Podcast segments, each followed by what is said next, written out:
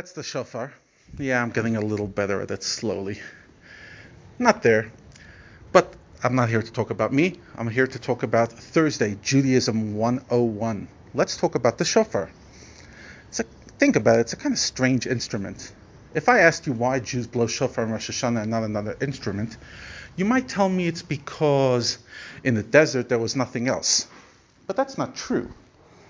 The Levites, who came from the tribe of Levi and served in the temple in the desert, they played musical instruments. And many of the instruments that we have today trace themselves back to instruments of, of that time. Maybe not exactly the same, but most instruments are not mechanical um, with technology. They're simple uh, technique of breathing, etc. So why the ram's horn? So the simple reason is, or rather the straightforward reason is, it reminds God of the ram. Which ram? Avram, Abraham, was willing to sacrifice his son Isaac as per God's command. And at the last minute, God says, Don't kill him. And Abraham then found a ram stuck in the bushes he took the ram, sacrificed it to God. So the ram's horn reminds God about that event.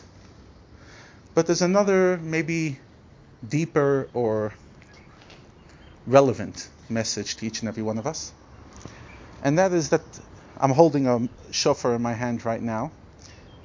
It is so plain, there's nothing to it. It's literally a tube with small entrance and a wider exit. Simplicity, unsophisticated. You know, God could have asked us to blow trumpets. I mean, th- there are trumpets mentioned in the in the Bible, in the Torah, in the parsha of Balotcha and Bamidbar, in the book of Numbers. He tells the, the Levites at certain stages to blow trumpets, but not Rosh Hashanah. Nothing sophisticated. No notes. It's one note simple, straightforward note. And that message is so important for us as we come closer to the Chagim, we come closer to Rosh Hashanah. Show up the way you are. Show up who you are. No one's asking us to be something we're not. As the famous Hasidic story goes of Reb Zusha of Anipoli, I'm sure you've heard it, but it's always good to remember. Rabbi Zusha was a great sage and he wasn't the father of a lineage of rabbis. He was just a once off, the rabbi of Anipoli.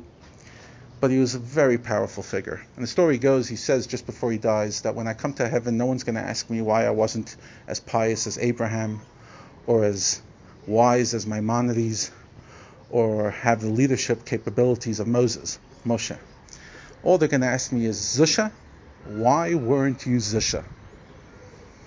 Levi, why weren't you Levi? Why weren't we ourselves? Have a great day.